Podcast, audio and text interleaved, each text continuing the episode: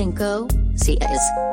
Grupo de Autoayuda de Dibujo el podcast. Minisodio, minisodio, minisodio. Hola, bienvenidos al grupo de autoayuda de dibujo.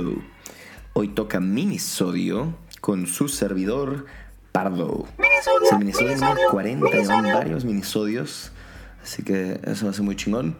Y en este minisodio les traemos algo especial. ¿A por qué? Porque eh, la semana pasada, el fin de semana pasado, estuvimos como invitados en el Rayón, en la feria o festival de dibujo Rayón, que se organiza aquí en la CDMX. Y es un, es un evento bien chido y este año, como todos los años, hubo participantes muy chingones y había de todo tipo de dibujantes y dibujantas, tanto de México como de fuera, con pues su trabajo. Y aunque no tuvimos casi chance Mallorquín y yo de poder darnos un rol, este, todavía nos tocó cotorrear con varias gente porque lo que hicimos fue que imprimimos el librero del, del, fondo del podcast y lo imprimimos así como en una lona. Entonces hicimos con una versión falsa móvil del grupo de autoayuda y nos lo llevamos para allá e entrev- y entrevistamos a 18 artistas. Así que en las siguientes semanas vamos a estar sacando ahí varios este, clip y demás de pues, lo que platicamos con la gente. Así que ahí vamos a estar sacándolo en diferentes formatos.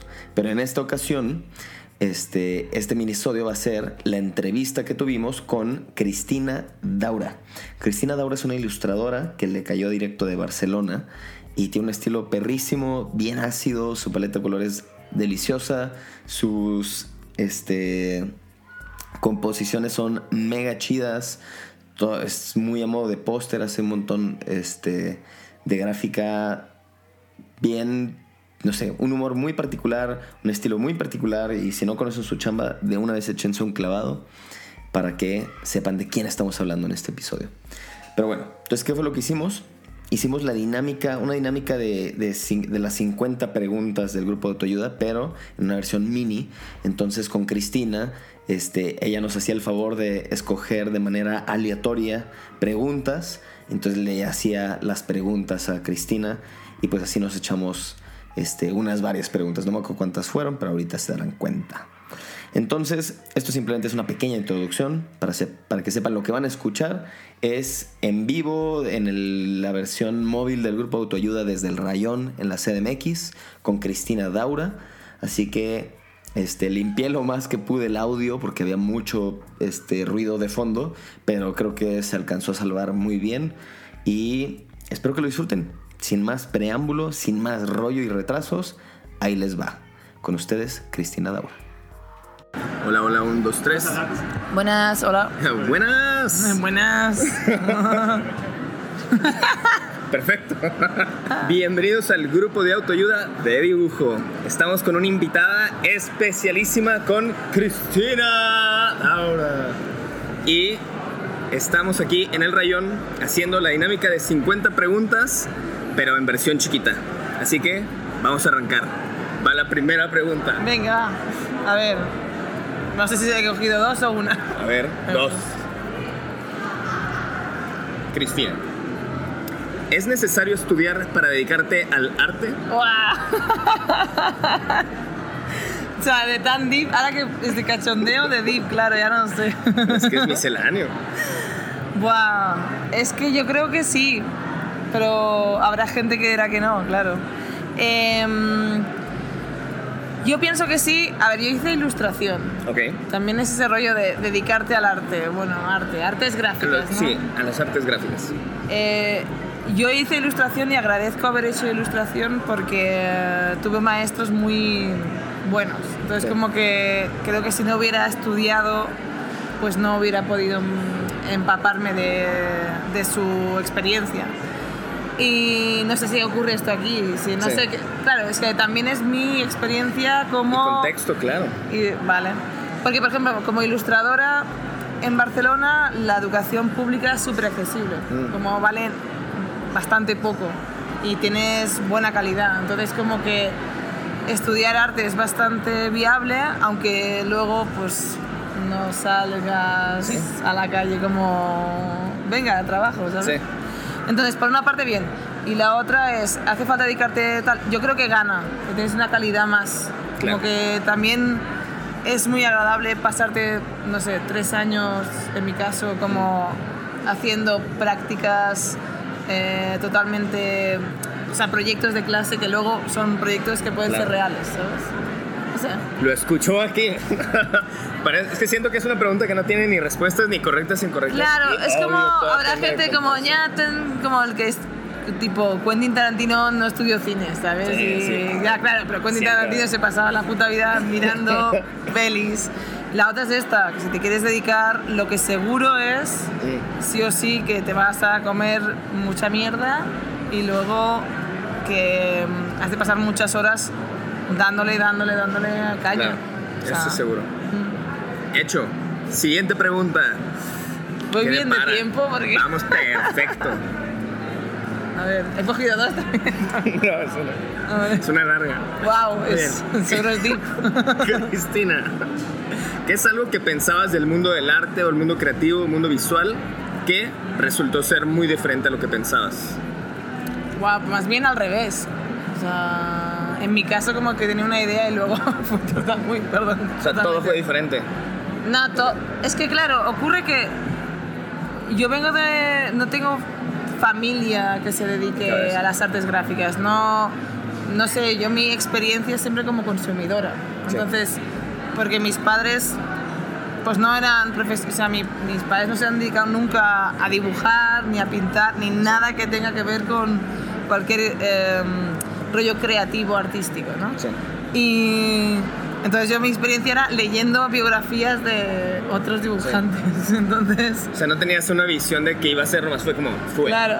Bueno, yo quería ser, cogí referentes y, me, y según su experiencia pensaba, oh, hostia, qué bien, tal. Muchos referentes hombres, también te digo, Sí. como no es lo mismo. ¿Y tenías referentes contemporáneos? O sea, No. bueno, sí, pero, pero no de mi edad. Sí, sí, Entonces, claro, tenía referentes de, yo qué sé, eh, Daniel Close, ¿sabes? Sí, sí, de o sea, Chris. Ware, como- aparte norteamericanos, con lo cual Sí. totalmente distinto a, a- a cómo se ve el cómico, la ilustración en, España, que somos una mierda, vaya. Bueno, me refiero. ¡Censurado! Me refiero como que... No, pero sí entiendo, No, o sea, yo le decía a mis compañeros, o sea, como me quiero dedicar a la ilustración, o sea, mis padres dijeron, ¿qué, qué es eso, no? Supongo que lo vinculas a, a- a libro infantil. No me dedico a nada de eso, pero ese es el camino. Entonces, como que no sabía muy bien lo que me deparaba. Mi idea era como. Mi idea era dibujar, ¿no? O sea, al final es como vivir de dibujar y ya me parecía como. Yo creía que lo podía haber conseguido más rápido. Y no. Sí. También es que cuando me gradué había la crisis económica en, en todo el mundo, pero en España, En España como... estaba. Sí, y como que no hubo... Terminé la uni y no había nada. Estuve como cinco años en una especie de... ¿Del limbo? del desierto.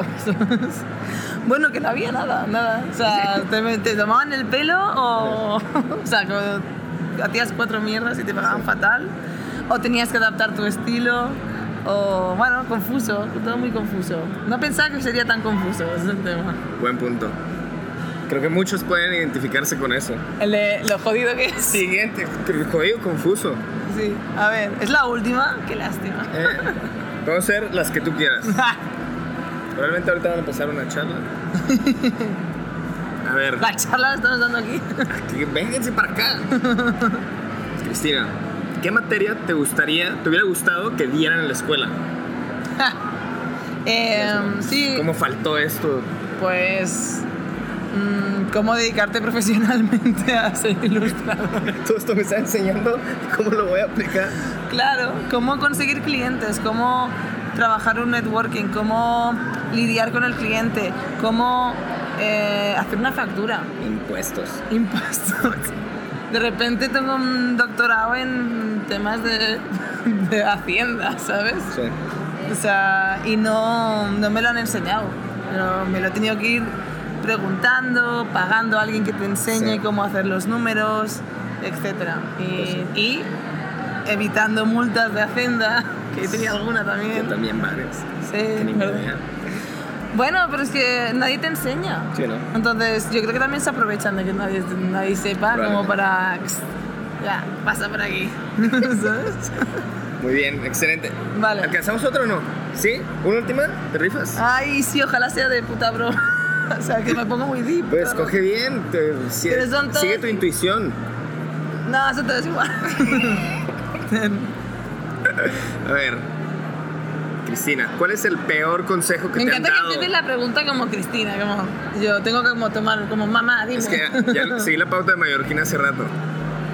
¿Cuál es el peor consejo que te han dado como artista? Wow. Ay, no sé. Como ar- como O en con- este mundo creativo, visual. Mira, pues por suerte no he tenido malos consejos. Porque, por ejemplo, hubo un profesor que me dijo, cuando hacía otro tipo de, de estilo, o sea, bueno, cuando estaba en primero o segundo de carrera, yo hacía como ilustración muy que parecía grabado. Y, y me dijo, sí, dice, es muy guay lo que haces, es muy bonito lo que haces, es- tiene un poder, pero has de conseguir que esto que haces no te tome tanto tiempo haciéndolo, porque vas a tener que trabajar para eh, editorial, eh, prensa, lo que sea, y te van a pedir esto, pero más rápido. Entonces, aprende a hacerlo más rápido. Y como que esto también fue un buen consejo, o sea, por ejemplo, ¿no? Y así mal, mal, no sé, por suerte no... Sí, porque además como que todos los consejos que me dan tampoco me los tomo muy en serio. Claro. Como, ya, claro. Igual que cuando... cuando o sea, yo tengo como cualquier ilustrador, y es que no lo sea, pues no te fíes, la autoestima ha ido haciendo así. o más bien así. Y, y lo típico que cuando alguien te decía, guau, qué bonito, qué guay, y tú, No ¿seguro? es cierto. ¿Seguro? Si no me lo estás diciendo porque te doy puta lástima. y, me- Salte de aquí. y era como, era horrible. Yo a algunos colegas los cogía y decía, pero dime la verdad, dime la verdad de lo que piensas, de lo que... Y nada, en general, todo el mundo... Sí que pido mucho que cuando algo no le guste a alguien, que... Te o sea, Sí, o sea, que si tiene una crítica constructiva, pues que me la diga, porque también es, creo que es necesario, ¿no? O sea, está bien no ser un pesimista o, por ejemplo, lo que dicen del impostor, ¿no? La- Sí, el síndrome del impostor. síndrome del impostor. Eso, yo eso ya no me lo creo mucho. Entonces, Mm. como que sí que siento una confianza con mi trabajo, pero agradezco la duda. O sea, agradezco que tú contigo mismo digas, oye, y empiezas a ser un poco repetitiva, ¿no? O sea, como Sí. ponte, cambia ya, o, o yo qué sé, no te estanques con esa imagen. O hasta los clientes cuando me piden cosas y me remiten a trabajos de hace cinco años, digo, ya, pues Sí, que mm, podemos cambiar un poco, ¿no? Entonces está bien también la, la autocrítica sin el, el coger un látigo y ponerte Sí. así como, como un católico. Creo que muchos siguen, siguen, seguimos así en ese mundo de.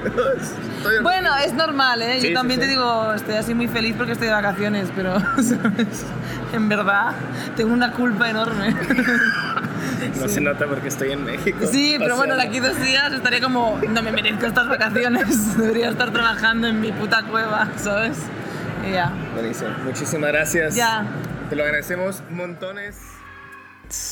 Qué buen episodio. Espero que les haya gustado. Este. Y también, pues, tener un, un minisodio diferente. Eh, estaremos sacando más contenido de estos que grabamos en el rayón.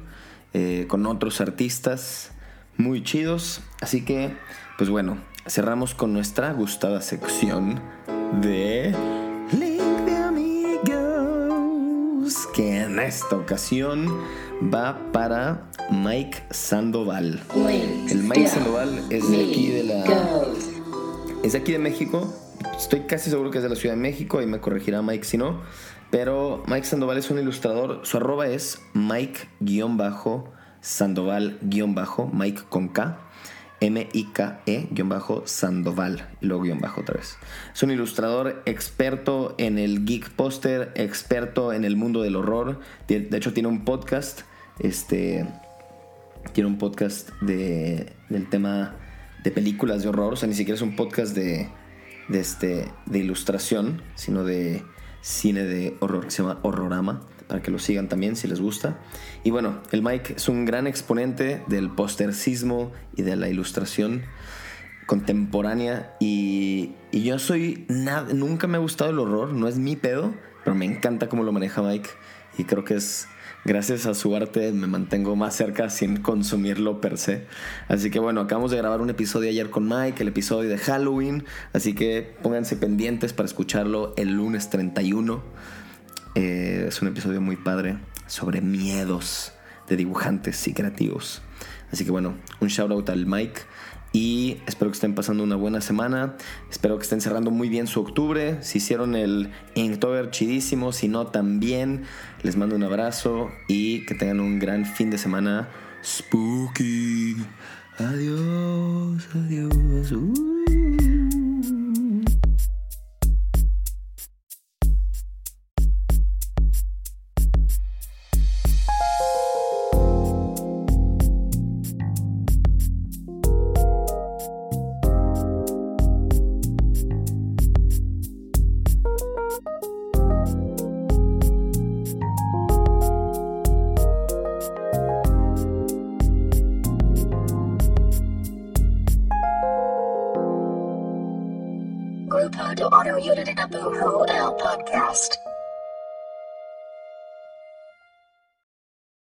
Hey, Drew Scott here, and I'm Jonathan Scott, reminding you that life's better with a home policy from American Family Insurance. They can help you get just the right protection at just the right price and help you save when you bundle home and auto. Kind of like Goldilocks and the Three Bears. It'll be just right for you. We love a custom build. American Family Insurance. Insure carefully, dream fearlessly. Get a quote and find an agent at amfam.com. Products not available in every state. Visit amfam.com to learn how discounts may apply to you. American Family Mutual Insurance Company SI and its operating company 6000 American Parkway, Madison, Wisconsin.